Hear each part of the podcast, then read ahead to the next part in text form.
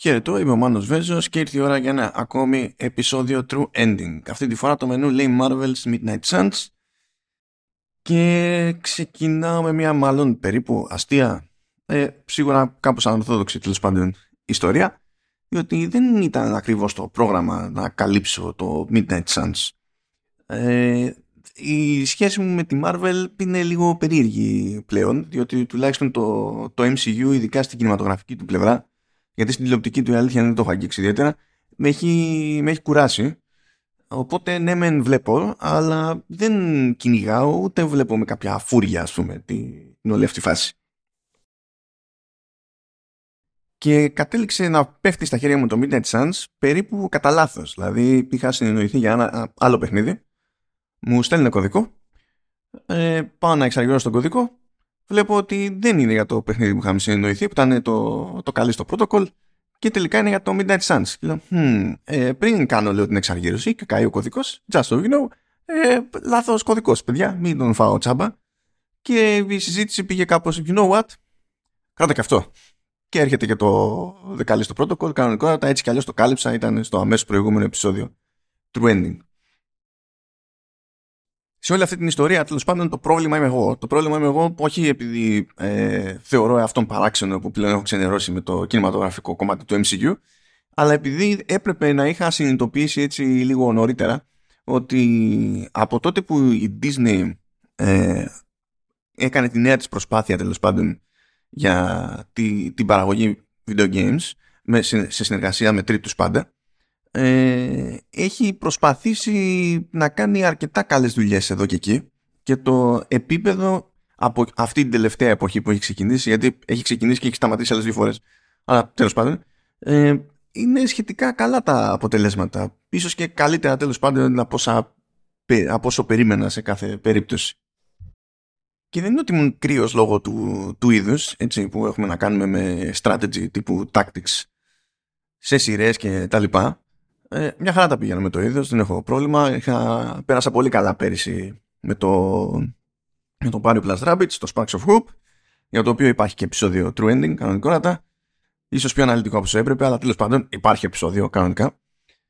Ε, και προφανώς δεν αμφισβητώ και ιδιαίτερα τη γενική ικανότητα της φυράξης να καταπιάνεται με τέτοια συστήματα. Ε, αυτό είναι το αντικείμενο της. Δεν είναι καθόλου περίεργο που εφόσον το concept του παιχνιδιού ήταν αυτό, πήγε και έκανε τέτοιο κονέ η, η Marvel Games μέσω του K τέλος πάντων για να καταλήξει να συνεργάζεται με τη φυράξη.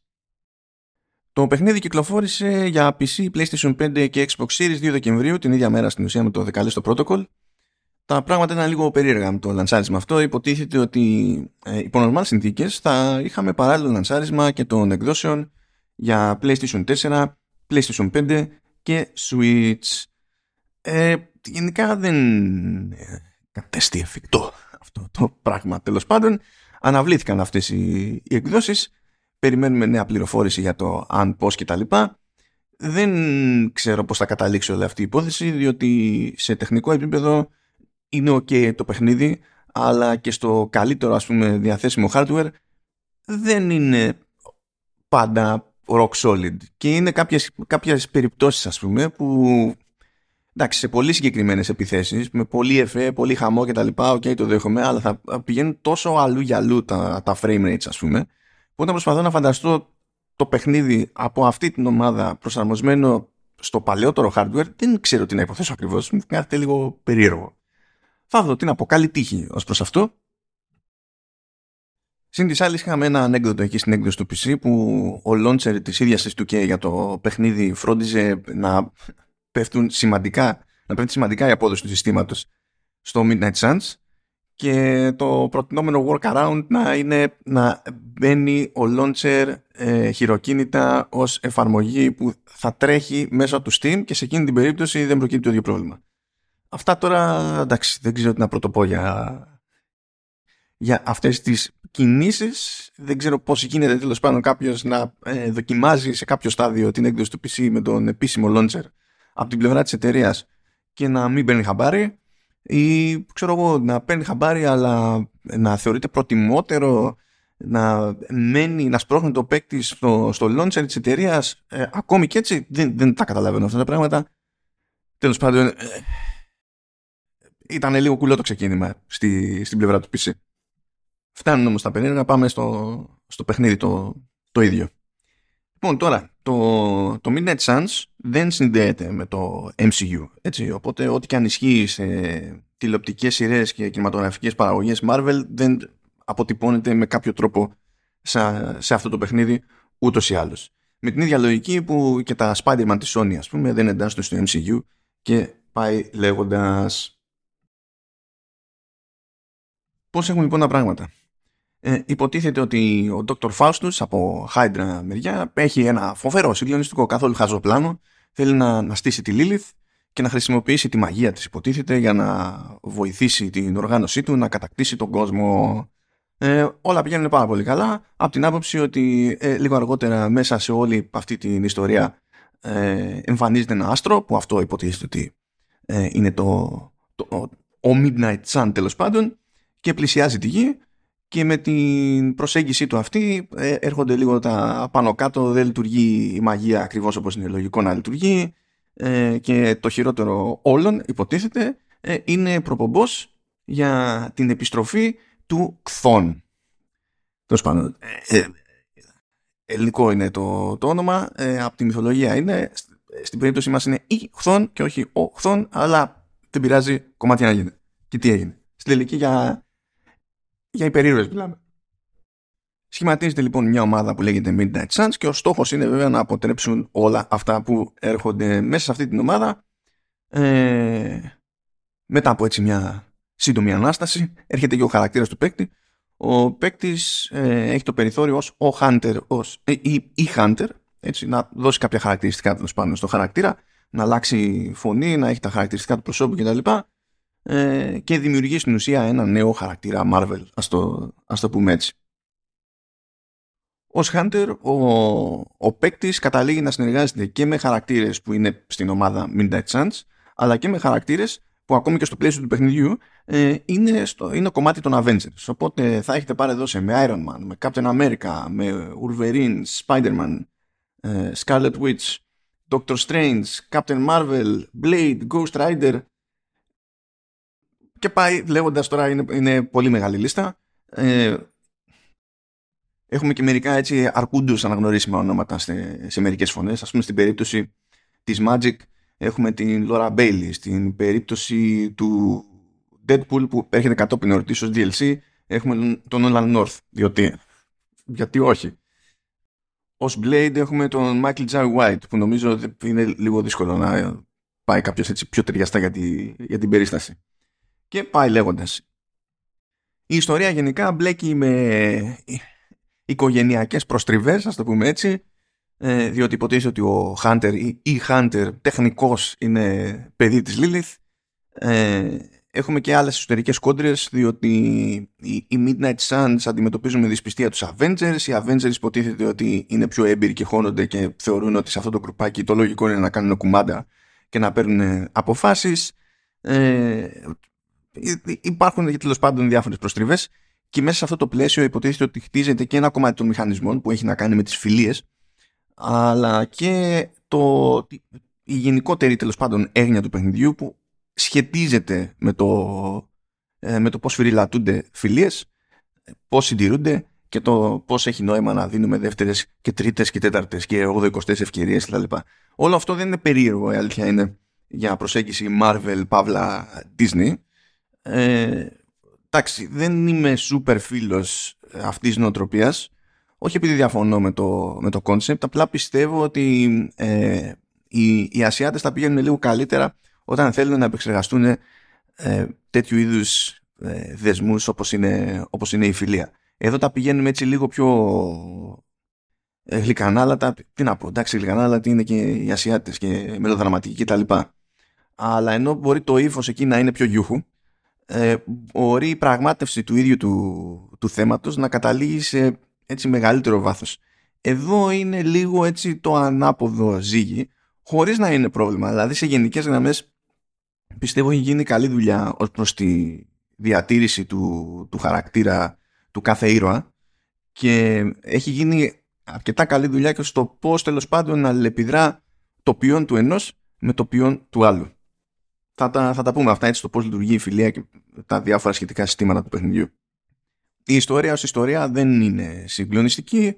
Ε, οι ανατροπές είναι γενικά οι προβλέψιμες.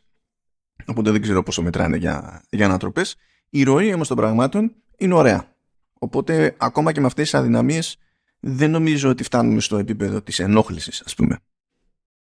Αυτό που σίγουρα ε, έχει γίνει προσπάθεια να επιτευχθεί είναι να δοθεί η γενική εντύπωση που προσπαθεί να πιάσει συνήθως και μια ταινία, ας το πούμε, Avengers. Παρότι εδώ πέρα έχουμε πολύ μεγαλύτερη διάρκεια στο σύνολο, ακόμα και αν βάλουμε στην άκρη δηλαδή τις μάχες, ακόμα και αν βάλουμε στην άκρη τα, τα side missions, έχει, έχει διάρκεια το πράγμα.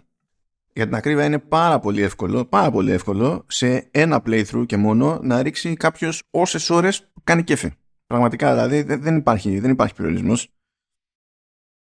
Πάμε όμως πιο πέρα. Ε, νομίζω ότι μπορούμε να χωρίσουμε τις δραστηριότητες του, του Midnight Suns σε, σε τρία μέρη, σε τρία κομμάτια. Στην ουσία από τη μία έχουμε τις μάχες, οι οποίες μάχες είναι κλασική περίπτωση tactics. Έχουμε επίσης όσα, ό,τι μπορούμε να κάνουμε με τις διαπροσωπικές σχέσεις μέσα στο Abbey που υποτίθεται ότι αποτελεί τη βάση των Midnight Suns και όσων τέλος πάντων από Avengers και ε, πέρα από αυτούς τέλος πάντων, έχουν μπει στη διαδικασία να βοηθήσουν στη, στην προσπάθεια. Και υπάρχουν και δραστηριότητες ε, που λαμβάνουν χώρα έξω από το Άμπι. Δηλαδή υπάρχει ένας ευρύτερος χάρτης. Μην φανταστείτε τώρα, δεν μιλάμε για περίπτωση open world κτλ. Αλλά για να ξεκινήσω έτσι από τα έξω και να έρθω προς τα μέσα. Ε, στον εξωτερικό χώρο υπάρχουν διάφοροι γρίφοι που λέγονται mysteries και μπλέκουν με διάφορες δραστηριότητες ε, που συνήθως τέλος πάντων μπλοκάρονται στο κομμάτι της πρόοδου ε, από την πρόσβαση που έχει ή δεν έχει ακόμα ο παίκτης σε κάποια συγκεκριμένα αξόρκια. Υπάρχουν, ε, υπάρχει εξόρκη δηλαδή που μπορεί να κλειδωθεί ολοκληρώνοντας ε, γρίφο που του δίνει το περιθώριο να σπάει τείχους. Ε, υπάρχει εξόρκη που μπορεί να του επιτρέψει και καλά να γυρίσει το χρόνο πίσω σε κάποια σημεία ώστε να εξαφανιστούν φιλοσιές, κλαδιά κτλ. Και, και να το ανοίξει ο δρόμος. Αλλού μπορεί να χρησιμοποιήσει κάποιο ξόρκι για να εμφανιστεί κάτι που είναι αόρατο κτλ. Τα, τα μυστήρια που απασχολούν τον παίκτη σε αυτό το κομμάτι έχουν έτσι ε, συνδέονται με ένα γενικότερο story που είναι του εξωτερικού αυτού του χώρου. Έχει μια έτσι ε, απλή σύνδεση με το όλο δεν είναι απαραίτητο όμως να ασχοληθεί κάποιος δεν και καλά με όλο αυτό το κομμάτι. Φυσικά διευκολύνει έτσι, να ασχοληθεί με αυτό το κομμάτι και σε διάφορες περιπτώσεις έτσι κι αλλιώς τον σπρώχνει το παιχνίδι να έτσι βολοδέρνει λίγο προς τα έξω. Αυτό είναι το, το ένα το κομμάτι. Ε, δεν είναι απαραίτητο. Ε, είναι αρκετά ευχάριστη η διαδικασία, ειδικά όταν θέλετε να ασχοληθείτε έτσι με το πιο χαλαρό κομμάτι του, του παιχνιδιού ε, και έχετε πάρα πολλές ευκαιρίες για να ασχοληθείτε με, το πιο, με τα πιο χαλαρά κομμάτια του, του παιχνιδιού. Θα το καταλάβετε προχωρώντας. Υπάρχουν δραστηριότητες εντός του Άμπι. Στην ουσία, οι δραστηριότητες εντός του Άμπι ε, συνήθως εστιάζουν περισσότερο στη, στο χτίσιμο των διαπροσωπικών σχέσεων, αλλά και στη διαχείριση της ομάδας, στην αναβάθμιση των διαφόρων abilities, στην εξασφάλιση νέων abilities ε, και την αναβάθμιση εγκαταστάσεων κτλ. Εδώ πέρα υπάρχουν όλα τα εργαλεία που θέλει κάποιος τέλος πάντων για να προετοιμαστεί καλύτερα για την επόμενη εξόρμηση, καθώς υπάρχει φυσικά και το αντίστοιχο μενού για να πάει να δει ποιες είναι οι διαθέσιμες επόμενες εξορμήσεις, είτε μιλάμε για side missions, είτε μιλάμε για, για story missions. Α, υπάρχει ας πούμε μηχανισμός που ε, μετά από κάθε, ε, κάθε μάχη σας δίνει το περιθώριο να ανοίξετε υποτίθεται ένα gamma coil δεν έχει καν τη σημασία να ασχοληθούμε το τι είναι και αυτό σας δίνει πρόσβαση σε επιπλέον κάρτες διότι οι επιθέσεις στο παιχνίδι έχουν τη μορφή καρτών. Αλλά στην αρχή ξεκινάτε ας πούμε και ε, κάθε γκάμα call σας δίνει τρεις κάρτες αλλά σας πρέπει να διαλέξετε τη μία. Μετά καθώς αναβαθμίζετε τις εγκαταστάσεις ανοίγουν τέσσερις κάρτες μπορεί να κρατήσετε τις δύο. Πιο πέρα ανοίγουν πέντε κάρτες μπορεί πάλι να κρατήσετε, μπορεί πάλι να κρατήσετε τις δύο.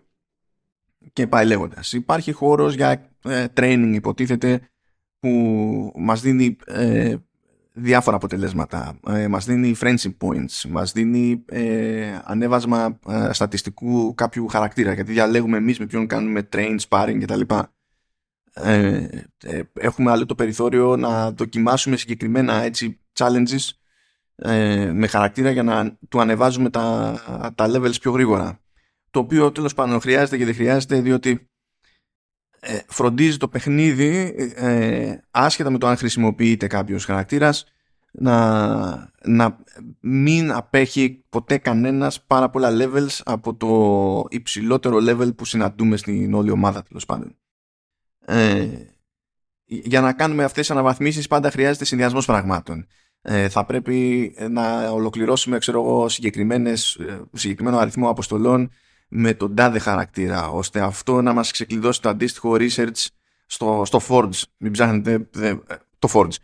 Ε, όταν το κάνουμε αυτό μπορούμε να κάνουμε κάποιο, κάποια αναβάθμιση στο, στο training όπου εκεί μπορεί να θέλει χρήματα και πάει λέγοντας είναι ένας χαμούλης και συνδέονται όλα αυτά τα πράγματα διότι υπάρχουν πάρα πολλά διαφορετικά resources υπάρχουν ε, arcane points υπάρχουν gloss για, για cosmetics και για την αγορά δώρων για να τα δωρίζουμε τέλος πάντων και να χτίζουμε τις φιλίες γιατί φυσικά αποστίζονται οι φιλίες μεταξύ άλλων ε, υπάρχουν resources για την, αναβάθμιση, για την αναβάθμιση των, των abilities παύλα καρτών. Ε, υπάρχουν χίλια πράγματα, χίλια πράγματα. Δεν έχει καν νόημα να τα βάλω όλα σε σειρά, διότι νομίζω ότι σε μια τέτοια περίπτωση αυτό που έχει ε, μεγαλύτερη ουσία είναι το πώς συνδυάζονται και τι flow δημιουργούν στο, στο παιχνίδι. Και φυσικά έτσι οι βασικές ανταμοιβές έρχονται σε κάθε περίπτωση από τη συμμετοχή στις διαφορετικές αποστολές. Ο κανόνας είναι ότι ε, πρώτα απ' όλα υπάρχουν 21 κεφάλαια. Ε, κατά κανόνα το κάθε story mission ε, είναι διπλή μάχη. Ε, όχι πάντα αλλά τις περισσότερες φορές είναι διπλή μάχη. Και αφού ολοκληρώσουμε ένα story mission για να καταφέρουμε να κινηθούμε στο επόμενο story mission το παιχνίδι μας αναγκάζει να παίξουμε και ένα, ε, ένα side mission από εκεί και πέρα αν θέλουμε να παίξουμε δεν ξέρω εγώ, άπειρα side missions που προκύπτουν και προστίθεται δυναμικά ε, μπορούμε, δεν μας εμποδίζει κανένας ε, στα της φιλίας. Υποτίθεται ότι μπορούμε να μαζέψουμε friendship points από διαλόγους με, το, με τον κάθε χαρακτήρα, από ε, κοινές δραστηριότητες με τον α ή τον β χαρακτήρα. Υπάρχουν ε, μάλιστα ε, κάποια βράδια στο, στο Άμπι, υποτίθεται ότι ε, μπορούμε να διαλέξουμε μεταξύ τε, κάποιας τετράδας, ας πούμε, ε, κάποιον χαρακτήρα, να βλέπουμε σε τι επίπεδο έχουμε τη φιλία και να, και να τις πρόξουμε. Ε, ακόμα και το, και το sparring στο training ας πούμε βοηθάει σε αυτά. Η, η, η αποστολή σε, τέλος πάντων η συμμετοχή σε διαφορετικές αποστολές. Όλα, όλα αυτά βοηθούν. Το βασικό της υπόθεσης βέβαια είναι συνήθως οι, οι διάλογοι και εκεί το ζήτημα δεν είναι ε, ντε και καλά να λέμε έτσι το πιο, να δίνουμε τις πιο χαριτωμένες απαντήσεις. Έχει, παίζει ρόλο ε, το να συμβαδίζουμε στην ουσία με, τη, με την οτροπία του χαρακτήρα που έχουμε απέναντί μας. Γι' αυτό και όλα μπλέκει λίγο η, η φάση με το σύστημα που μαζεύουμε light και dark points. Από την άποψη ότι σε κάποιες περιπτώσεις για να χτίσουμε τη φιλία με ένα χαρακτήρα όπως ας πούμε η Magic ε, οι, οι σωστότερες απαντήσεις ας πούμε σε μια συζήτηση είναι αυτές που μας δίνουν dark points. Τώρα βέβαια δεν υπάρχει light side, dark side, δεν μιλάμε για Force, Star Wars και Knights of the Old Republic και δεν συμμαζεύεται. Όλα αυτά, όλα αυτά, light, dark points, ε, επίπεδα φιλίας και ακόμη και το συνολικό group friendship level ας πούμε ε, φέρνουν σε κάθε επίπεδο δικές τους ανταμοιβές. Και το βασικό είναι ότι όσο πιο, υψηλή είναι, όσο πιο υψηλό είναι το επίπεδο φιλίας με κάποιο χαρακτήρα, τόσο πιο δυνατό είναι το μοναδικό battle bonus που έχει τέλος πάντων ο αντίστοιχος. Και κάπως έτσι λειτουργεί το πράγμα με light και dark από την πλευρά του Hunter, διότι ο Hunter δεν τι θα γίνει φίλος με τον εαυτό του με την... δηλαδή δεν, δεν είναι άρα στην ουσία το ένα είναι λίγο υποκατάστατο του άλλου σε αυτή την περίπτωση όπως και να έχει όλα αυτά εντάσσονται στο πλαίσιο ε, ολόκληρης ημέρας οπότε στην ουσία τι γίνεται; Ξυπνάμε στο, στο Άμπι έχουμε το περιθώριο να κάνουμε καμιά κουβέντα εδώ και εκεί να μάθουμε κάποια πράγματα τέλος πάντων για το πώς κινείται η κατάσταση στο, στο main mission ή για το όποιο site κτλ. Okay ε, έχουμε το περιθώριο να ανοίξουμε gamma coils, να φτιάξουμε τα decks μας, να κάνουμε ό,τι training θέλουμε κτλ. Ύστερα διαλέγουμε μια αποστολή. Μπορούμε να χωρέσουμε μία αποστολή μέσα σε κάθε ημερολογιακή ημέρα. Δεν υπάρχει περιορισμός, έτσι. Δεν είναι ότι ο, πρέπει να έχουμε φτάσει στο τέλος του παιχνιδιού ε, μέχρι τότε. Αλλιώς πακέτο, δεν είναι περσόνα το, το πράγμα. Ε, αλλά σε κάθε περίπτωση, άμα βγάλουμε μια αποστολή είναι σαν να έχει περάσει περίπου η μέρα μας. Επιστρέφουμε το βράδυ στο Άμπι μετά την αποστολή και ε, εκεί είναι που ε, υπάρχουν συνήθως οι περισσότερες δραστηριότητες που έχουν να κάνουν με το χτίσιμο φιλίας κτλ. Και, και συνήθως είναι μια καλή ώρα έτσι, για τη χαλάρωση μετά από τη μάχη ας πούμε να ασχοληθεί κανείς και με την εξερεύνηση στο, στο Άμπι γενικότερα ενώντας έξω από το, από το Άμπι. Όσα λοιπόν συμβαίνουν στο εσωτερικό του Άμπι είναι ας το πούμε περισσότερο έτσι μηχανική υπόθεση πέραν έτσι των φιλιών. Ε, έξω από το Άμπι έχουν περισσότερο να κάνουν με εξερεύνηση κτλ.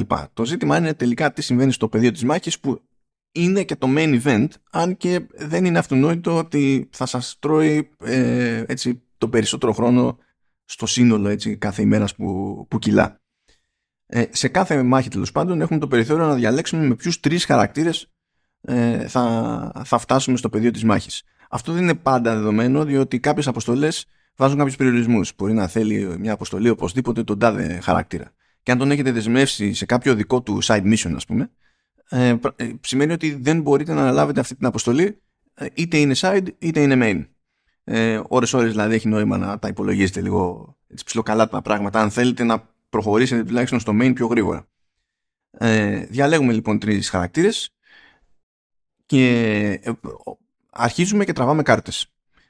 Από, τα, από το deck του κάθε χαρακτήρα που υποτίθεται ότι έχουμε μαζέψει. Φυσικά υπάρχουν κάρτες έτσι με, τα, με την κλασική διαβάθμιση που υπάρχουν ε, απλές κάρτες, υπάρχουν rare, υπάρχουν epic, υπάρχουν legendary κτλ υπάρχει μια φυσιολογική ροή τέλος πάντων ε, σε νέες και βελτιωμένες καλύτερες κάρτες καθώς προχωράμε στο, στο main. Δεν είναι κάτι που ντε και καλά πρέπει να το κυνηγάει ο άλλος για να, για να έχει ελπίδα. Ε, πράγμα που σημαίνει ότι τέλος πάντων σε κάθε περίπτωση ξεκινάμε με κάποιες κάρτες που προκύπτουν τυχαία έτσι, και δεν έχουμε ιδιαίτερο έλεγχο προς το ποιες κάρτες προστίθενται σε κάθε σειρά που, που περνάει. Γι' αυτό μας δίνει το περιθώριο και το παιχνίδι ε, να κάνουμε κάποια redraw. Δηλαδή μπορούμε να πάμε τέλος πάντων και να πούμε αυτή η κάρτα έτσι τώρα δεν με βολεύει, πατάω ένα κουμπί και τραβάμε μια άλλη κάρτα από το, από το deck. Κάθε κάρτα προφανώς έχει τα χαρακτηριστικά της, δεν είναι μόνο έτσι μια επίθεση, υπάρχουν passives, ε, υπάρχουν πράγματα που συνδυάζονται μεταξύ τους, είτε μιλάμε για τον ίδιο ήρωα, είτε μιλάμε για διαφορετικούς ήρωες. Ε, και η αλήθεια είναι ότι οι διαφορετικές επιθέσεις που βρίσκουμε στους ήρωες είναι χαρακτηριστική και του, και του στυλ των ηρώων γενικά. Ως προς αυτό έχει γίνει πολύ ωραία δουλειά ας πούμε. Ε, π.χ. στη περίπτωση του Ghost Rider έχουμε πάρα πολύ έτσι, δυνατές επιθέσεις που στην εκτέλεσή τους κάνουν ζημιά και στον ίδιο τον Ghost Rider. Για να ρεφάρει φυσικά ο Ghost Rider έχει κάποιες άλλες κινήσεις που του επιτρέπουν να κάνει lifestyle για να έτσι ισιώνει, μην πεθάνει από τις δικές του κινήσεις μόνος του ας πούμε αντίστοιχα, ο Captain America που βασίζεται στην ασπίδα του και υποτίθεται ότι είναι το τείχος που προστατεύει τους υπολείπους ε, έχει αρκετές επιλογές για να τραβήξει την προσοχή όλων των εχθρών με τόντ ε, να μαζέψει πάρα πολύ εύκολα ε, μπλοκ για να το κάψει πριν καεί τέλος πάντων ε, η, η ενέργειά του κανονική κτλ. Άλλοι έχουν έμφαση στα heals ή κάποιοι έχουν, όπως είναι η Νίκο Μινόρα ας πούμε, έχει πολύ ενδιαφέροντα spells αλλά ακριβώς επειδή είναι πολύ ενδιαφέροντα τα spells ε, μπαίνει ο παράγοντας τύχη ας πούμε μπορεί ένα spell ε, να μπορεί να γίνει cast με μία κάρτα έως και τέσσερις φορές. Αλλά το πόσες φορές θα γίνει εξαρτάται από το αν σε κάθε βήμα το χτύπημα καταλήγει σε KO εχθρού. Μπορεί να είμαστε τυχεροί και να κάνει τέσσερα χτυπήματα στη σειρά. Μπορεί να είμαστε εγκατέμιδες και να πάει σε στόχο που δεν βόλευε για KO με τη μία ας πούμε και να καεί το spell στην ουσία στο πρώτο, στο πρώτο χτύπημα. Ε, υπάρχουν πάρα, πάρα πολλές ε, επιλογές, πάρα πολλές ικανότητες και νομίζω ότι σε αυτό το κομμάτι γενικά έχει κάνει πολύ, πολύ ωραία δουλειά η και δεν είναι καν μόνο οι επιλογές που δίνει στο, στον παίκτη. Είναι ότι καθώς μαζεύουμε διάφορα resources ε, μπορούμε ε, και, ε, και duplicates των, των καρτών που ήδη έχουμε μπορούμε στην ουσία να τις συνθέσουμε για να φτιάξουμε μια ισχυρότερη εκδοχή της ίδιας κάρτας, άρα και της ίδιας ε, ικανότητας.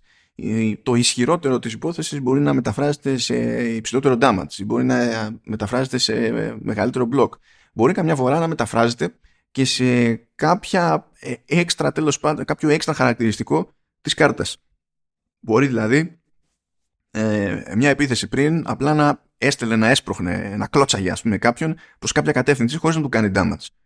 Και αυτό αλλάζει ύστερα και μπορούμε να το κάνουμε damage. Ή ε, μπορεί να μπει το modifier ας πούμε ότι ε, του κάνουμε damage μόνο αν ε, ο, αυτός ο εχθρός έχει πάθει ήδη ζημιά από οποιονδήποτε άλλο χαρακτήρα μέσα σε αυτό το turn. Έχει πολύ, πολύ ζουμί το, το πράγμα και όντως ταιριάζει πάρα πολύ η δουλειά που έχει γίνει με τους, με τους χαρακτήρες. Οπότε, στο πλαίσιο της μάχης έχουμε να δούμε ποια είναι η τοποθέτηση των, των αντιπάλων.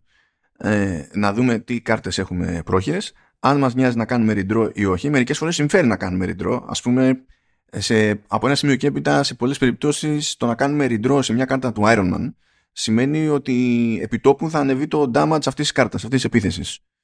Ε, έχει νόημα να ζυγίσουμε το πότε θα κάψουμε κάποια κάρτα που έχει να κάνει με heal. Έχει νόημα να δούμε ε, αν θα χρησιμοποιήσουμε τα items που θα είχαμε σε ένα RPG ας πούμε που και εδώ αυτά ακόμη μπορούμε να τα φτιάξουμε στο Abbey αλλά ε, καλά λειτουργούν ως κάρτες και μπορούμε να πάρουμε με ως τρία τέτοια που διαλέγουμε εμείς μαζί στη, στην όποια μάχη.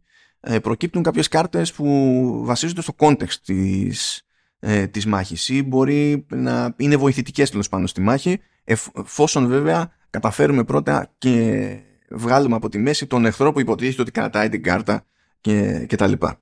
Είναι λοιπόν οι κάρτες. Έχουμε τα redraws και έχουμε και την κίνηση στο χώρο. Η κίνηση στο χώρο δεν γίνεται ελεύθερα. Ε, ξεκινάμε έχοντας το περιθώριο να κάνουμε μόνο μία κίνηση στο χώρο με, ε, προχωρώντας και με διάφορα bonuses και ε, passive που έχουμε κερδίσει με training και τα λοιπά μπορούμε να καταλήξουμε να έχουμε περισσότερες κινήσεις νομίζω έως και τέσσερις θυμάμαι να μου τυχαίνουν δεν έχει ιδιαίτερη σημασία. Αυτό που έχει σημασία είναι ότι μία, σε μία από αυτές τις κινήσεις έχουμε το περιθώριο να κάνουμε και knock κάποιον και να τον στείλουμε προς τα κάπου. Αυτό ε, σημαίνει ότι χωρίς να χρησιμοποιήσουμε κάποια κάρτα μπορούμε να κοπανίσουμε έναν εχθρό πάνω σε έναν άλλον εχθρό και να πάθουν και δύο ζημιά. Να κοπανίσουμε έναν εχθρό πάνω σε κάποιο κομμάτι του περιβάλλοντος που θα προκαλέσει έκρηξη και να γίνει χαμούλης να κοπανίσουμε εχθρό σε κάποιον δικό μας σύμμαχο, που στην αρχή δεν είναι καλύτερη ιδέα, διότι παθαίνει ζημιά και ο σύμμαχός μας. Αργότερα όμως αυτό το πράγμα αναποδογυρίζει και ε, παθαίνει μεγαλύτερη ζημιά ο εχθρός όταν χτυπάει σε δικό μας ήρωα σε σχέση με το να χτυπήσει σε κάποιο άκακο σημείο του περιβάλλοντος. Ε, υπάρχουν τρύπες στο έδαφος που θα ανοίξουν και ε, παίζουν οι πιθανότητες για το αν σπρώξουμε κάποιον προς τα εκεί, αν θα πέσει και θα φύγει με τη μία. Ε, υπάρχουν πάρα, πάρα πολλοί παράγοντες και ενώ υπάρχουν συνταγές της φυράξη που από ένα σημείο και έπειτα ως ας πούμε στυλ ε, αποστολών ε, επαναλαμβάνονται, οπότε μπορεί να καταλάβει κάποιος τον περιμένει. Φαίνεται, από, δηλαδή και οι τίτλοι των Sign Missions είναι τέτοιοι που μας δίνουν μια εντύπωση από ένα σημείο και έπειτα για το σε τι φάση πηγαίνουμε και πέφτουμε. Η φυράξη έχει φροντίσει, πέραν έτσι το, της διαφοράς που μπορεί να κάνει η σύνθεση της ομάδας, να υπάρχουν ε, και κάποιοι άλλοι παράγοντες που είναι αδύνατο έτσι να τους έχει μονίμως στο χεριού του ο παίκτης. Π.χ. Ε, Προχωρώντας, αρχίζουν και μας κάνουν διάφορες κάρτες ως ανταμοιβές που άσχετα με τα λοιπά χαρακτηριστικά τους έχουν και κάποιο mod. Ε, το οποίο mod μπορεί να μας βολεύει, μπορεί να μας βολεύει. Και έχουμε το περιθώριο και εκείνο με, με in-game currency ε, δεν αγοράζεται με κανονικά λεφτά έτσι, και τα κερδίζετε με τις, με τις συμμετοχές αποστολές και τα λοιπά και βλέπετε σε κάθε αποστολή τι είδους έτσι, ανταμοιβές έρχονται περισσότερο. Ε, μπορούμε να κάνουμε reroll το, το mod. Αυτό μας δίνει το περιθώριο να έχουμε ακόμα και κάρτες που κατά βάση είναι για τις ίδιες ικανότητες αλλά ε, ε, στην πράξη να διαφοροποιείται η συμπεριφορά μεταξύ των δύο εκδοχών της ίδιας ικανότητας. Επίσης, όταν θα μπούμε σε, σε μια μάχη, σε ένα side mission ας πούμε, ε, αν υποθέσουμε ότι υπάρχουν κάποιες κάρτες που κρύβονται σε εχθρούς και πρέπει να τους ξεκάνουμε για να τις πάρουμε για να τις χρησιμοποιήσουμε εμείς για να έχουμε πλεονέκτημα ε, δεν είναι στάνταρ ότι είναι οι ίδιες κάρτες. Δεν είναι στάνταρ ότι είναι σε εύκολους εχθρούς ή δύσκολους εχθρούς. Τυχαία επίσης μπορούν να σκάσουν και μεγάλοι αντίπαλοι από προηγούμενα boss fights. Κάθε φορά που ξεμπερδεύουμε με ένα boss ε, αυτό ανοίγει και μπορεί τυχαία να σκάσει σε οποιαδήποτε άλλη αποστολή καθώς προχωράμε στη, στην πορεία του παιχνιδιού και εμφανίζονται νέοι τύποι εχθρών. Ε, αυτοί επίσης τυχαία μπορούν να ε, φτάσουν να μπαίνουν σε side missions κτλ. χωρίς να περνάει από το χέρι του παίκτη το πότε, το πώς κτλ.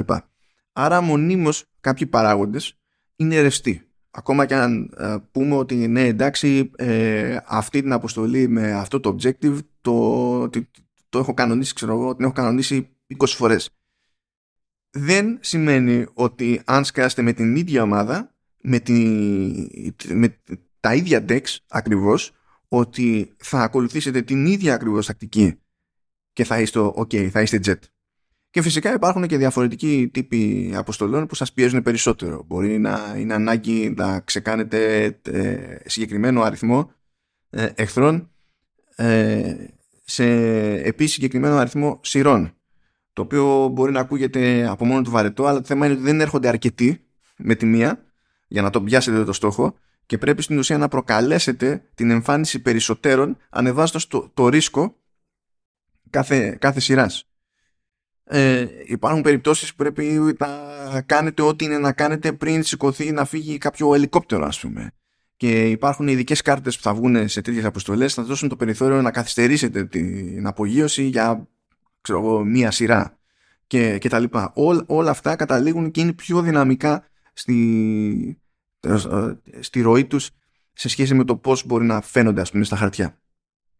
Και αν δεν σας φτάνει ούτε αυτό ε, μπορείτε να αλλάξετε επίπεδο δυσκολίας ανά πάσα ώρα και στιγμή. Όταν πάτε να ξεκινήσετε δηλαδή μια αποστολή, υπάρχει επιλογή να διαλέξετε και επίπεδο δυσκολίας. Και τα επίπεδα δυσκολίας, έτσι θα, θα, τα πω για το, για το χαβαλέ, ξεκινάνε και είναι δύο τα διαθέσιμα. Είναι το story που είναι πιο περίπατος και το, και το normal. Το οποίο normal ως normal είναι μια χαρά. Είναι, είναι ωραία ζυγισμένο.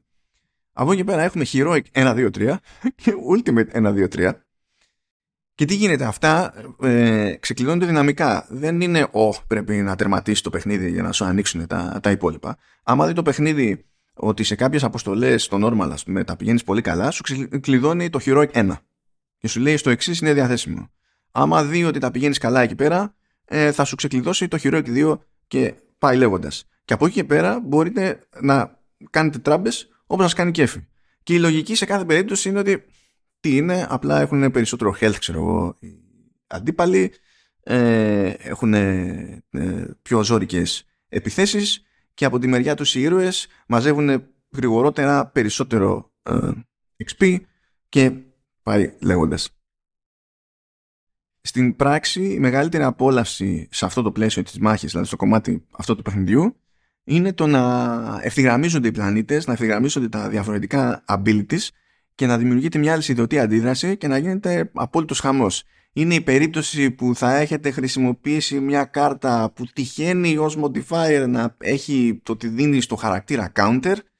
Έχετε κάνει το, το χαρακτήρα να κάνει taunt στους πάντες Οπότε κάθε επίθεση που κάνει ε, ένας, ε, ένας αντίπαλος, δηλαδή ένας εχθρός, σημαίνει ότι κάνει αντεπίθεση ο δικός σας ήρωας και αν τον έχετε μπουκώσει και στο, ε, και στο block, ε, σημαίνει ότι μπορεί να φάει όλες αυτές τις επιθέσεις να τις αντέξει χωρίς να πάθει ζημιά ο ίδιος και λέτε σούπερ, μια χαρά πηγαίνετε και τους κάνετε μετά και μια μαγική γκέλα πέφτει ο ένας πάνω στον άλλον και όλοι μαζί πάνω σε μια φιάλη αερίου που κάνει καμπούμ και πάει λέγοντας και είναι, εκεί είναι η μεγαλύτερη χαρά γενικά του παιχνιδιού όλα αυτά μαζί και τα τρία κομμάτια δηλαδή του παιχνιδιού δημιουργούν μια ωραία ροή από την άποψη ότι ε, δεν, ε, ενώ το παιχνίδι έχει διάρκεια, το παιχνίδι έχει πολύ πράγμα τέλος πάντων μπροστά του, ακόμη και στο πρώτο playthrough, αυτή η λογική το ε, μέρα, πρωί, ε, μία αποστολή βράδυ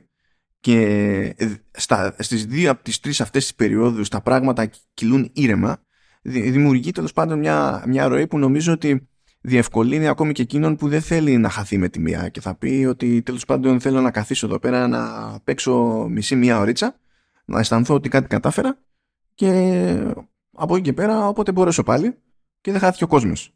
Δεν είναι το παιχνίδι σε μια φάση που σπρώχνει μονίμως, μονίμως, μονίμως, μονίμως, μονίμως για να τέλος πάντων πιάνει τον, τον παίκτη από τη μύτη και να τον σέρνει. Τέτοια είναι μάλιστα η πρεμούρα της φυράξης για συνεχιζόμενη πρόοδο και για την αίσθηση τέλος πάντων που θα μένει στον παίκτη ότι προοδεύει που πραγματικά ε, υπάρχει φοβερή αλληλοκάλυψη ως προς το είδος δραστηριότητας που αποφέρει ε, χρήματα, ε, ε, τα resources που απαιτούνται τέλος πάντων για την αναβάθμιση των καρτών, κάρτες. Δηλαδή υπάρχουν πολλαπλές δραστηριότητες που αποφέρουν κάρτες. Κάποιες περισσότερες, κάποιες λιγότερες. Υπάρχουν πολλαπλές δραστηριότητες που μπορούν να αποδώσουν κάρτες με mods. Ε, υπάρχουν διαφορετικοί τρόποι να μαζέψεις κάποιο resources για να βαθμίσεις. Μπορεί να τα βρεις σε coils που παίρνει από, από αποστολές. Ε, μπορεί όμως να έχεις σε μειωμένε ποσότητες τέλος πάντων σε κάτι artifacts που επίσης πετυχαίνει από αποστολές και τα ανοίγει μετά για να δει τι γίνονται. Μπορεί ε, ε, να βρει χρήματα, να βρει μια αποστολή που δίνει πολλά χρήματα. Μπορεί σε αυτή την αποστολή να υπάρχει και κάποιο bonus που τρέχει εκείνη την ώρα για να μαζέψει ακόμη περισσότερα χρήματα.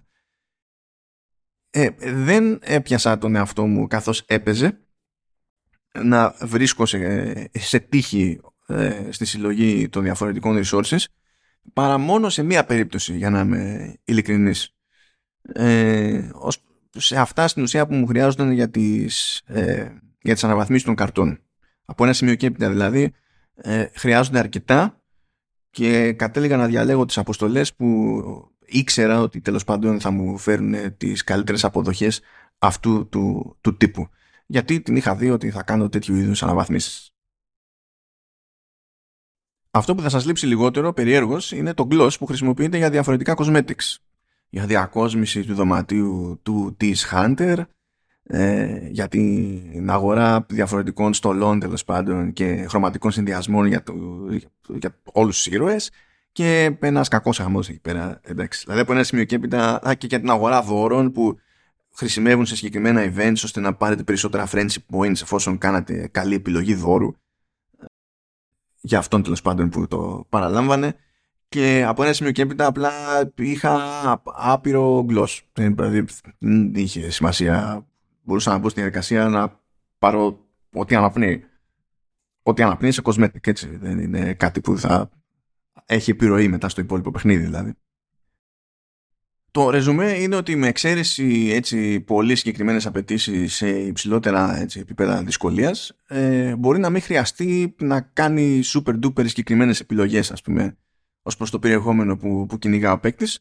Απλά να κάνει ό,τι μπορεί παράλληλα και να συνειδητοποιεί ότι ανά πάσα και στιγμή έχει όλα αυτά που χρειάζεται.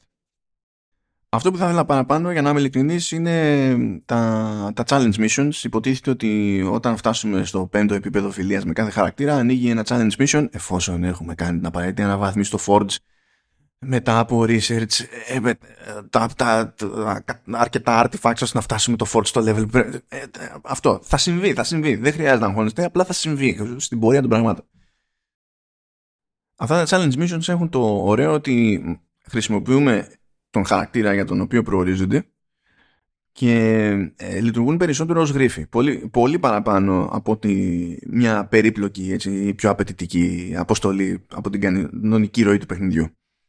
Ε, θα μας πει ας πούμε ότι τις περισσότερες φορές ότι ε, ε, δεν έχουμε περιορισμό στο πόσες κάρτες μπορούμε να χρησιμοποιήσουμε σε κάθε σειρά που συνήθως έχουμε. Συνήθως ε, είναι τρεις ε, κάρτες που μπορούμε να χρησιμοποιήσουμε ενίοτε ανάλογα με διάφορα passives και τα λοιπά και abilities μπορούμε να πάμε παραπάνω. Ε, θα μας πει εδώ χρησιμοποιήσει στη σειρά όσες κάρτες θέλεις. Αλλά πρέπει να τη βγάλεις με αυτές τις κάρτες και με όσες άλλες μπορείς να εξασφαλίσεις από εχθρούς.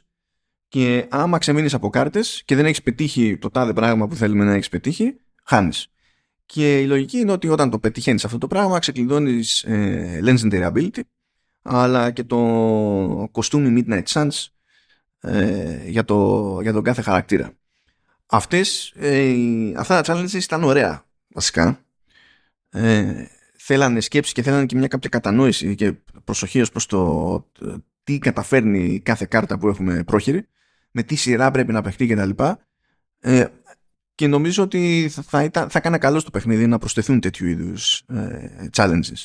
Τώρα, όσο έχουν τα πράγματα, υποτίθεται ότι κάθε κομμάτι του Season Pass, ένα, κάθε ξεχωριστό DLC τέλος πάντων, ε, προσθέτει χαρακτήρα, άρα προσθέτει και όλα τα σχετικά, άρα κάποια στιγμή και ένα αντίστοιχο challenge mission. Παρ' όλα αυτά, νομίζω ότι θα ήταν για καλό του παιχνιδιού τέλος πάντων ε, να μην έχουμε ένα ένα χαρακτήρα, αλλά να βρεθεί μια δικαιολογία, ένα πάτημα για τη φυράξη να προσθέσει και άλλα τέτοια. Ήταν, ήταν ευχάριστη εμπειρία. Τώρα να πει κάποιος, πολύ καλά μας τα λες εδώ πέρα, όλα, όλα χαρούμενα κτλ. Είναι δυνατόν να είναι τόσο, τόσο χαρούμενα όλα; όχι, γιατί είναι παιχνίδι της φυράξη. Δεν γίνεται να είναι όλα τόσο χαρούμενα. Πρώτα απ' όλα, έτσι είναι λίγο περίεργος ο τεχνικός τομέας. Δεν είναι περίεργος ο τεχνικός τομέας για φυράξει, για να, για να είμαι ειλικρινής, αλλά είναι λίγο περίεργος για τα δεδομένα έτσι, της, της παραγωγής και της προσπάθειας. Δηλαδή, μπορούμε να πούμε ότι σε ποιότητα εικόνας ε, είμαστε στο τώρα, έτσι, αλλά σε, σε επίπεδα λεπτομέρειας, σε επίπεδα ε, animation, σε επίπεδα εκφράσεων κτλ. Ε, είμαστε στην, όχι στην προηγούμενη γενιά, είμαστε στην προ-προηγούμενη. Αυτό που ήταν ό,τι καλύτερο μπορούσαμε να πετύχουμε στην προ-προηγούμενη γενιά, κονσολών τουλάχιστον, ε, σε αυτό το επίπεδο είναι ε, αυτό που βλέπουμε σε, από τη φυράξη στο Midnight Suns. Αυτό φυσικά δεν παίζει γνωριστικό ρόλο στο κομμάτι της μάχης. Ίσα ίσα που οι, οι γωνίες λήψης και τα λοιπά στις, στις μάχες ε, δεν, δεν, δεν χρειάζονται τέτοιου λεπτομέρειες. Χαμένη θα πήγαινε δηλαδή θα, και θα ζόριζε το πράγμα. Νομίζω ότι ένας λόγος που δεν έχουν γίνει πιο περίπλοκα κάποια πράγματα και πιο βαριά στην υπόλοιπη, στα υπόλοιπα κομμάτια του παιχνιδιού είναι επειδή θέλουν γενικά να έχουν ακριβώς τα ίδια μοντέλα και στη μάχη και εκεί που τα έχουν, το έχουν πετύχει ωραία στη μάχη είναι τα animations των abilities. Ε, εκεί έχουν κάνει πολύ ωραία δουλειά σε αντίθεση με το είμαι στο Abbey, κυκλοφορώ και κάνω πράγματα ή βγαίνω έξω από το Abbey για εξερεύνηση και, και τα λοιπά. Στο κομμάτι της μάχης έχουν κάνει πολύ ωραία δουλειά και φαίνεται η προσοχή ακόμα και σε λεπτομέρειες που συνδέονται με το ποιόν πάλι του, του χαρακτήρα. Αυτά που μου έχουν μείνει δηλαδή μεταξύ άλλων είναι ειδικά τα animations του, του Wolverine. Είναι, έχουν ακριβώς το σωστό νεύρο που φαντάζεται κάποιος όταν σκέφτεται τον Wolverine. Ακριβώς, ακριβώς. Και δεν, είναι μόνο έτσι, το μόνο καλό παράδειγμα στην, στην όλη περίπτωση. Γενικά αυτό που φαίνεται και στο τεχνικό τομέα είναι ότι το ζύγι είναι ό,τι πρέπει για το κομμάτι των μαχών των ίδιων αλλά είναι ότι τους έπαιρνε σε, σε όλο το υπόλοιπο. Το καλό της υπόθεσης, τουλάχιστον στο νεότερο hardware, είναι ότι στη, κατά κόρον τρέχει ok το, το πράγμα, δεν έχουμε πρόβλημα. Έχουμε πρόβλημα όταν διαλέγουμε κάποια επίθεση του Iron Man που ε, εκτοξεύει τέλος πάντων βλήματα προς όλους τους εχθρούς που υπάρχουν εκείνη την ώρα στο, στο πεδίο της μάχης και εκεί σου λέει εντάξει δεν πιστεύω να θέλεις πάνω από 20 κάρε, δεν κάνει, ε, έχουμε και δουλειές εδώ πέρα. Εκεί αυτοκτονεί λίγο το, το πράγμα, αλλά και πάλι το καλό τέλος πάντων silver lining περισσότερο η παρηγοριά είναι ότι η παρηγοριά ναι, OK. Okay. Ε, είναι ότι τέλος πάντων έχουμε διαλέξει την επίθεσή μας ε, αυτό που βλέπουμε και είναι off εκείνη την ώρα είναι η παρουσίαση του αποτελέσματος και όχι κάτι που επηρεάζει το πώς παίζουμε εμείς το παιχνίδι σε εκείνη τη, φάση. Δεν δημιουργεί κάποιο πρακτικό πρόβλημα. Απλά μας χαλάει ας πούμε κάπου τη ζαχαρένια. Αυτό που μας χαλάει τη ζαχαρένια αισθητικά είναι τα μενού. Ε, για παιχνίδι με τόσους μηχανισμούς, τόσες επιλογές εδώ και εκεί εκτός του ότι μας βάζει ακόμη και μέσα στον ιστορικό χώρο του Άμπη να τρέχουμε πέρα εδώ σαν τις βούρες για πράγματα που από ένα σημείο γεύοντα απλά θα έπρεπε να είναι σε μενού ε, εκεί που έχουμε γενικά τα μενού μάλλον η Firaxis ξέχασε ότι ε, δεν υπάρχει μόνο το PC γενικά ε, το, το κείμενο ε, θα έπρεπε να είναι ρυθμιζόμενο οι επιλογές σε προσβασιμότητα και τα λοιπά θα έπρεπε να είναι περισσότερες γενικά σε αυτό το, το παιχνίδι αλλά ακόμη και η πλοήγηση σε ένα συγκεκριμένο μενού, ας πούμε, μπορεί να είναι ποντιακή. Υπό νομά συνθήκες δηλαδή, μπορεί να έχουμε ένα μενού με ένα μάτσο επιλογές σε κάθε τη διάταξη. Λέμε πάρα πολύ ωραία. Το, το σύνηθες, ε, όχι, δυστυχώς όχι οικουμενικά σύνηθε, αλλά αυτό που θεωρείται οικουμενικά φιλικό είναι να πούμε ότι, κοίταξε να είμαι στην πρώτη επιλογή. Άμα κάνω πάνω, πήγαινε με στην τελευταία, σαν να κάνω κύκλο με το selection. Ή αν είμαι στην τελευταία και κάνω κάτω, πήγαινε με στην πρώτη. Πρώτον, αυτό δεν ισχύει. Εκτός από τις περιπτώσεις που μίσο ισχύει. Από τα πιο παρανοϊκά πράγματα που έχω δει είναι να φορτώνω τις επιλογές που έχω τέλος πάντων για το κάθε χαρακτήρα ε, για να κομματέρω τις κάρτες. Και προεπιλεγμένο να είναι το edit stack και να γίνει το εξής φοβερό. Άμα πατάω κάτω από το edit stack να πηγαίνει στην από κάτω επιλογή. Και αν πατάω πάνω στο edit stack να πηγαίνει στην ίδια αμέσως από κάτω επιλογή. Το παιδιά, ε, όχι. Δηλαδή, απλά, απλά όχι, για κανένα λόγο και ποτέ. Ε, έχει επίσης το άλλο κουλό εκτός της μάχης όλα αυτά, έτσι. Στη μάχη τα πράγματα είναι σχεδόν όλα ρολόι, ε, σχεδόν, σχεδόν όλα του πάνω σε τέτοια θέματα. πηγαίνεις εκεί πέρα και βρίσκεις ένα αντικείμενο να κάνεις pick-up. Πήγες πολύ γρήγορα. Ε, βρέθηκες ξαφνικά πολύ κοντά. Είδες ίσα ίσα το button prompt να εμφανίζεται, αλλά επειδή έσκασες με φόρα, ε, νόμιζες ότι δεν θα υπήρχε πρόβλημα, εξαφανίζεται. Και πρέπει να κάνεις προς τα πίσω, πάλι προς τα μπρος, για να ξαναεμφανιστεί κτλ. Ε, συμβαίνει σε πολλά παιχνίδια αυτό, η αλήθεια είναι. Και συμβαίνει και στα πιο τούμπανα ή πιο μεγαλεπίβολα και φιλόδοξα open world games εκεί έξω τις περισσότερες φορές και ε, έχω, έχω χάσει λίγο το χιούμορ μου διότι αυτό είναι ένα ζήτημα που συναντώ εδώ και εκεί ε, πόσο τώρα, ξέρω 15 χρόνια, δηλαδή τι θα γίνει με αυτήν την ιστορία; Και όταν έχεις έτσι κι αλλιώς να κάνεις βούρες, να πάω στο Forge, ε, να πάω για το sparring, να πάω στα, στα challenges, να πάω στο item bench, να πάω στο χάρτη να δω τι, τι διαθέσιμα missions υπάρχουν. Να πάω από την άλλη μπάντα να ανοίξω ένα chest. Ε, μαζεύεται πολύ το πράγμα και ανεβαίνει λίγο η πίεση. Υπάρχουν κάτι θεματάκια εκεί πέρα. Δεδομένου ότι δεν είναι πρώτη φορά που σκάει σε κονσόλα η Firaxis, έχει μεταφέρει άλλα και άλλα πράγματα που ποτέ δεν είχε επινοήσει ως ε, τίτλους που θα προορίζονταν στα σοβαρά για κονσόλες. Π.χ. Civilization ε, θα έπρεπε μετά από τόσες απόπειρες, καλά και Civilization και, και έξω, μετά από τόσες ρημάδες απόπειρες, θα έπρεπε να έχει βρει ένα ζύγι.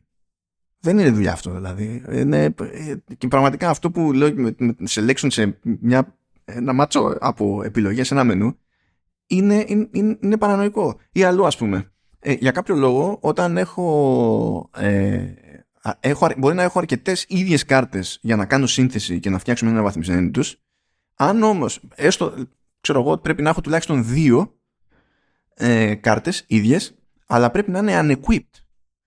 Αν έχω δύο τέτοιες κάρτες και τη μία την έχω equipped, ενώ μπορώ να κάνω το upgrade θεωρητικά, έχω όλα όσα χρειάζομαι, ε, δεν με αφήνει, πρέπει να πάω να κάνω unequipped την κάρτα και τότε θα με αφήσει να κάνω η, ε, την αναβάθμιση. Ε, γιατί; Γιατί; Ποιες είναι οι πιθανότητες να αναβαθμίσω ένα υπάρχον ability και να θέλω να χρησιμοποιήσω οποιαδήποτε άλλη εκδοχή εκτός του βελτιωμένου αυτού ability που γνωρίζω και χρησιμοποιούσα ήδη από πριν όταν ήταν ε, πιο αδύναμο, ξέρω. Αυτά, αυτά, είναι, αυτά είναι τρέλα. Είναι, είναι, είναι απλά τρέλα. Διαφωνία έχω επίσης και στα διάφορα επίπεδα που που περνάει φιλία. Γιατί υποτίθεται ότι μαζεύουμε πόντους, σε κάποια φάση γεμίζουμε ένα μετρητή και είναι η ώρα να μπούμε σε κάποιο event, να παίξει έτσι μια στοιχομηθεία πιο τροφαντή και να ανεβούμε επίπεδο και να βελτιωθεί το passive του αντίστοιχου τέλος πάντων χαρακτήρα. Εκεί πέρα πραγματικά τα πράγματα είναι, είναι πολύ γλυκανάλατα και, είναι και γλυκανάλατα με τη λογική ότι επειδή το παιχνίδι δεν μπορεί να είναι σίγουρο σε ποια φάση τη, τη συνολική ιστορία συμβαίνουν όλα αυτά τα πράγματα αναγκάζεται να χρησιμοποιούνται γενικότητες σε σημεία ενός προσωπικού δεσμού που υποτίθεται ότι έχουν ειδική βαρύτητα και για να έχει ελπίδα αυτό να βγάζει κάποιο είδους νόημα ε, όλα καταλήγουν να μεταφράζονται στο Hunter ε, είσαι εκπληκτικός ε, δεν περίμενα να είσαι τόσο εκπληκτικός. Εγώ άλλη εντύπωση είχα στην αρχή αλλά έχεις φέρει τα πάνω κάτω. Και γίνεται λίγο κουραστικό διότι ενώ δημιουργείται έτσι υπάρχει μια υπόνοια στην αρχή ότι αυτό που χτίζεις με έναν άλλον χαρακτήρα σε επίπεδο φιλίας μπορεί να είναι και χαρακτηριστικό ε, του, δεσμού που μπορεί να χτιστεί με ένα τέτοιο χαρακτήρα καταλήγει ε, να είναι παρόμοια φάση με όλους τους χαρακτήρες. Και αυτό ήταν λίγο έτσι ξενερωτικό στην πράξη.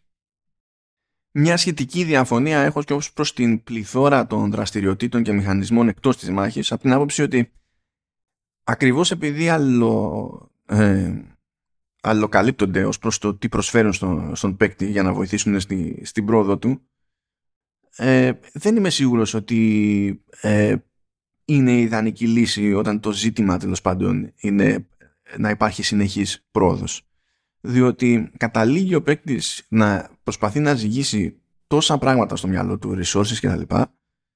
που μόλις συνειδητοποιήσει ότι με εξαίρεση το να έχει πάει τη δυσκολία τσίτα ε, τι αφιερώσει έτσι πολύ φαιά ουσία, τι κάψει νευρώνες, τι δεν κάψει τα πράγματα πάνω κάτω θα κυλήσουν όπως έχει νόημα να, να κυλήσουν εκτός αν κάνει τελείως χαζομάρες ας πούμε, στις μάχες τι έχουμε καταφέρει, δηλαδή πέραν του να δίνουμε έτσι ε, κάποιο περιθώριο για micromanagement για πολύ συγκεκριμένες περιπτώσεις; Δηλαδή καταλαβαίνω ότι υπάρχει ευελιξία από όλα αυτά, αλλά δεν με πείθει ότι είναι ο μόνος τρόπος να μου δώσει κάποιος ευελιξία.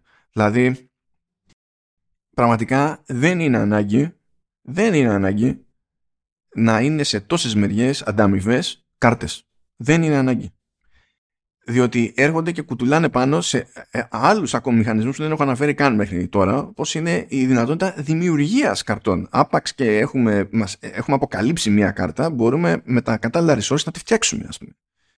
Ε, υπάρχουν 500 δρόμοι για να φτάσει στο, στο ίδιο αποτέλεσμα. Και αυτή η γενική θεωρία ότι όσες περισσότερες επιλογές έχει κάποιος, ακόμη και αν είναι επιλογές που τον οδηγούν στο, στο ίδιο μέρος, τόσο το καλύτερο, δεν με βρίσκει ιδιαίτερα σύμφωνο. Και αυτό και πάλι έχει να κάνει τέλος πάντων. Γενικά τα περίεργα που βρίσκω στην περίπτωση του Midnight Suns είναι εκτός της μάχης. Στο πεδίο της μάχης είναι απόλαυση. Ακόμα και όταν χάνονται frames είναι, είναι πάλι απόλαυση.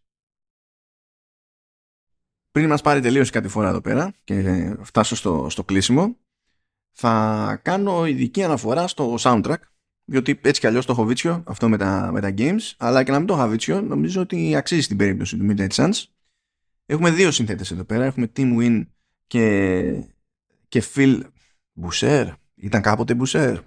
Είναι ακόμα, δεν το γνωρίζω. Στα σίγουρα. Ε, μπορεί να είναι Bowser, μπορεί να είναι Boucher. Δεν ξέρω. Τέλος πάντων, it is what it is. Ε, είναι δύο οι βασικοί συνθέτες λοιπόν. Ε, το επίσημο soundtrack έχει 27 κομμάτια. Κατά κόρον δεν είναι μεγάλα, δηλαδή είναι μία ώρα και 9 λεπτά στο σύνολο. Ε, έχω φτιάξει ως συνήθως σε τέτοιε περιπτώσεις, έχω φτιάξει μια παραλλαγή, ένα playlist τέλος πάντων που λέω Marvel's Midnight Suns High, high Notes έτσι, για την ιστορία. Αυτό είναι το brand. Όπου σε αυτά τα playlist και για Apple Music και για Spotify έχω κρατήσει τα κομμάτια που θεωρώ ότι είναι τα καλύτερα δείγματα από αυτό το, το soundtrack. Το βασικό μουσικό θέμα που το ως κομμάτι λέγεται Origins είναι αυτό που παίζει κατευθείαν με το που φτάνουμε στο μενού ας πούμε του παιχνιδιού ε, είναι ξεκάθαρα μια απόπειρα που έχει γίνει να πιάσουμε το ίδιο vibe ε, δράματος και φανφάρας μουσικής φανφάρας του, από Avengers και δεν περίμενα να μου μένει η εντύπωση ότι ο Team Win με το Origins τα καταφέρνει καλύτερα από το μουσικό θέμα των Avengers ε, μου έκανε πάρα πολύ καλή εντύπωση δηλαδή ε, αυτό το κομμάτι. Ε, ωραία δουλειά έχουν, ε, έχουν κάνει και οι δύο σε κομμάτια που υποτίθεται ότι ε, σχετίζονται περισσότερο με την εξερεύνηση στο, στο παιχνίδι οπότε προσπαθούν έτσι να πηγαίνουν πακέτο με λίγο περισσότερο μυστήριο δεν είναι εκεί πέρα για τη δράση κτλ. Ωραία δουλειά έχουμε και σε, θέμα, ε, και σε μουσικά θέματα που θα ακούσουμε ξανά και ξανά σε μάχες είναι ακόμα και αυτά που είναι πιο ντεμή και δεν τα ξεχώρισα αρκετά ώστε να πω τα κρατάω στην άκρη για τα playlists δεν κουράζουν με την, με την επανάληψή τους πράγμα που είναι πάρα πολύ βασικό στις περιπτώσεις γιατί προφανώς δεν είναι σε κάθε μάχη έχουμε διαφορετικό μουσικό θέμα θα, ήταν, θα έβγαινε πρώτο το παιχνίδι με αυτή, αυτή την ιστορία. Α, αγαπημένο μου κομμάτι πέραν του, του Origins ε, είναι το Darkness and Light. Πιστεύω ότι το Darkness and Light ταιριάζει περισσότερο στη, στο τελείωμα της ιστορίας, στην τελική σεκάνς, όπου βρίσκουμε ένα άλλο κομμάτι, το All For You, και με έχει τσιτώσει αυτό το κομμάτι, διότι το, κατά το 1 τρίτο είναι αδιάφορο, και, δηλαδή είναι τρία λεπτά και κάτι. Και τα δύο τελευταία του λεπτά φτάνουν σε άλλο επίπεδο, αλλά έτσι όπως τα ακούγα, κάτι με ενοχλούσε. Και λέω τι διάλογο, τι, τι, τι, παίζει, τι παίζει εδώ. Και έκανα τη σύνδεση τελικά Λοιπόν, είναι ό,τι πιο καμένο θα πω σε αυτό το, το επεισόδιο. Υπάρχει ένα κομμάτι του Junkie Excel ή διαφορετικά ε, Tom Holkenborg ο οποίος είναι, είναι γνωστή φιγούρα στη σύνθεση, ειδικά στον κινηματογράφο. Ε, είναι και φιλαράκι εκεί πέρα του Hans Zimmer. Συνήθως είναι έτσι να είναι λίγο υπερβολικός σε, ειδικά στην ενορχίστρωση, αλλά τέλος πάντων όταν ε, βαρέσει φλέβα, βαρέσει φλέβα. Ε, ισχύει. Έχει γράψει λοιπόν ένα κομματάκι για το Snyder Cut του, του Justice League. Λέγεται The Speed of Force. Λοιπόν, δεν ξέρω τι έχει παιχτεί εδώ πέρα, αλλά το All For You του Midnight Suns, πάλι από Team Win, ε, είτε κατά λάθος ε, είτε από πόρση, καταλήγει ε, να φέρνει στο The Speed of Force σε ένα πολύ έτσι χαρακτηριστικό του μέρος ας πούμε που προσπαθεί να δώσει, να δώσει πόνο προς την κλιμάκωση. Και για κακή τύχη του Team Win το The Speed of Force που επίσης στο πρώτο του τρίτο ως κομμάτι είναι αδιάφορο και στο, αυτό που ακολουθεί είναι κομπλέ ε, κάτε με τουλάχιστον για κακή τύχη του Team Win το The Speed of Force είναι καλύτερο κομμάτι οπότε μου είναι αδύνατο να καθίσω να ακούσω τα σοβαρά το All For You και να πω γιατί εγώ ακούω αυτό και απλά δεν βάζω το The Speed of Force τέλος πάντων είπαμε ότι πιο καμένο έχει ακουστεί στο συγκεκριμένο επεισόδιο Trending Πάμε όμως για το κλείσιμο, έτσι. Ε, προφανώς και το έχετε πιάσει το μήνυμα μέχρι τώρα, αλλά στο κάνουμε εκεί μια, μια σούμα στο περίπου. Ε, δεν περίμενα να μου κάνει τόσο καλή εντύπωση το Midnight Suns.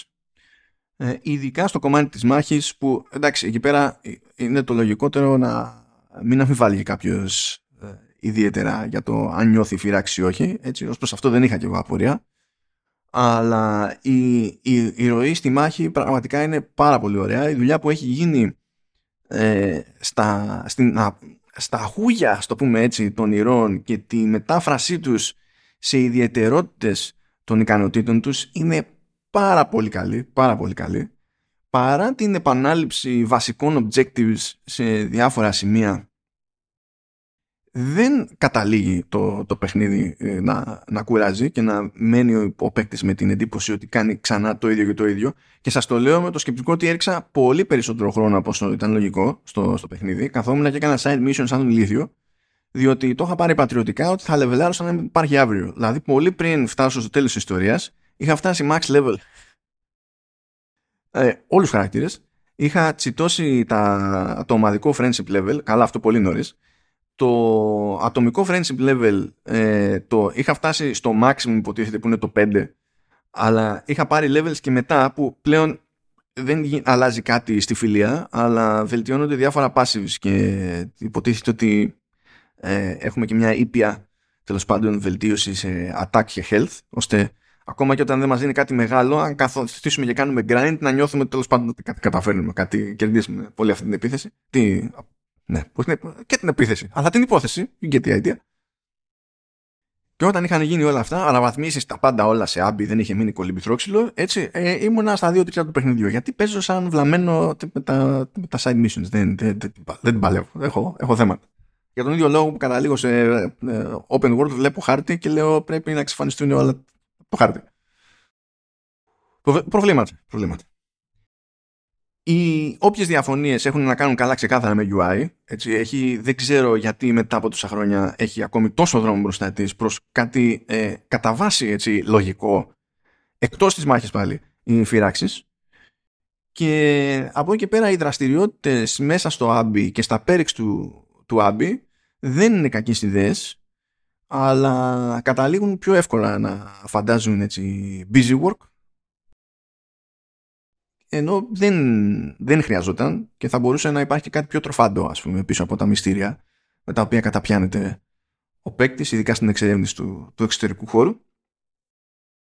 Αλλά ε, το καλό τους από σπόντα που δεν έχει να κάνει με το πώς λειτουργούν έχει να κάνει με το ότι υφίστανται ε, αυτά τα κομμάτια του παιχνιδιού ε, σε συνδυασμό με τη μάχη και τη δομή της ημερολογιακής ημέρας με το πρωινή διαχείριση της ομάδας ε, αποστολή, βραδινή διαχείριση της ομάδας και εξερεύνηση ε, νομίζω ότι κάνουν το σύνολο ε, γενικά για τα δεδομένα της κατηγορίας πιο φιλικό.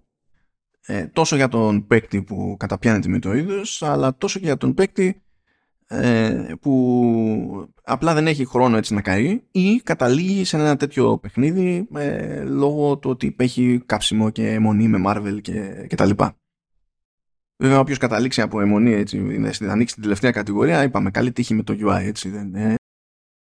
Θα είναι ανυποψίαστο. Και έτσι καταλήγω για τα του Midnight Suns. Ε, είναι το περίεργο ότι ε, διαδοχικά από τη μία το δεκαλείς στο protocol και από την άλλη το Midnight Suns ε, είναι τίτλοι που ε, μου κάτσαν πιο καλά από ό,τι περίμενα. Ειδικά σε, στο θέμα του βασικού τους design. Το καλεί στο protocol περισσότερο. Ε, αλλά ε, και σε κάθε περίπτωση και τα δύο αυτά παιχνίδια φαίνεται να μην πιάσανε τους αρχικούς εμπορικούς στόχους που είχαν και έτσι κατέληξαν να βγαίνουν σε σημαντικές εκτόσεις ας πούμε αρκετά γρήγορα έτσι, γιατί έχουν περάσει δύο μήνες και ξέρω εγώ μία εβδομάδα από το λανσάρισμά τους και κάποιοι ήταν ακόμα και στην περίοδο των γιορτών σε, δεν, δεν θυμάμαι ποιος από όλους ποιος ήταν πρώτος, ποιος ήταν δεύτερος. Ε, ήταν σε έκπτωση μπαμ μπαμ. Και είναι το παράξενο από την άποψη ότι εντάξει το δεκαλές το protocol δεν έχει ένα brand όπως η Marvel από πίσω έτσι, το Midnight Suns έχει τη, τη Marvel. Αλλά είναι παρά τα κουσούρια τους ε, καλά παιχνίδια από καλές ομάδες που ειδικά ως προς τον πυρήνα το, της, δημιουργία, της δημιουργίας τους ε, ξέρουν όντως τι κάνουν. Ποιος ξέρει, μπορεί σε βάθος χρόνου αυτό να γίνει έτσι κάπως αντιληπτό περισσότερο και ως μέρος του καταλόγου πια και όχι ως τέλος πάντων ε, κομμάτι των νέων και φρέσκων κυκλοφοριών ε, με, τα, με τα χρόνια να αποδώσουν τελείως αλλιώς αυτά τα, τα παιχνίδια. Εντάξει, δεν μιλάμε τώρα. Δεν θα πάθει κανένα από αυτά τα δύο Cyberpunk που θα ξανανιώσει με, με μισό χρόνο καθυστέρηση. Αλλά τέλος πάντων νομίζω τα, τα παίρνει και το Midnight Suns σε αυτή την περίπτωση. Αυτά από εμένα. Την επόμενη δόση, στο επόμενο trending, θα έχουμε κάτι διαφορετικό. Αν όλα έχουν πάει καλά, θα έχουμε κάτι για το οποίο δεν μπορώ να μιλήσω από τώρα, λόγω embargo. Αν δεν έχουν πάει καλά, ε, θα καλύψω το κενό με κάποια άλλη εκκρεμότητα. Το θετικό είναι ότι πλέον δεν μου έχει μείνει καμία εκκρεμότητα που να πρόλαβε να βγει μέχρι τα τέλη του 2022. Η χειρότερη εκκρεμότητα που έχω ε, βγήκε ε, τέλη του Ιανουαρίου, οπότε προσπαθώ έτσι να κρατήσω την υπόσχεσή μου ότι όσο πάει θα τα κρατάω τα πράγματα έτσι εδώ πιο, πιο φρέσκα και πιο έτσι πάνω στη βράση που λένε. Αυτά από μένα. Χαιρετώ άπαντες και καλό gaming.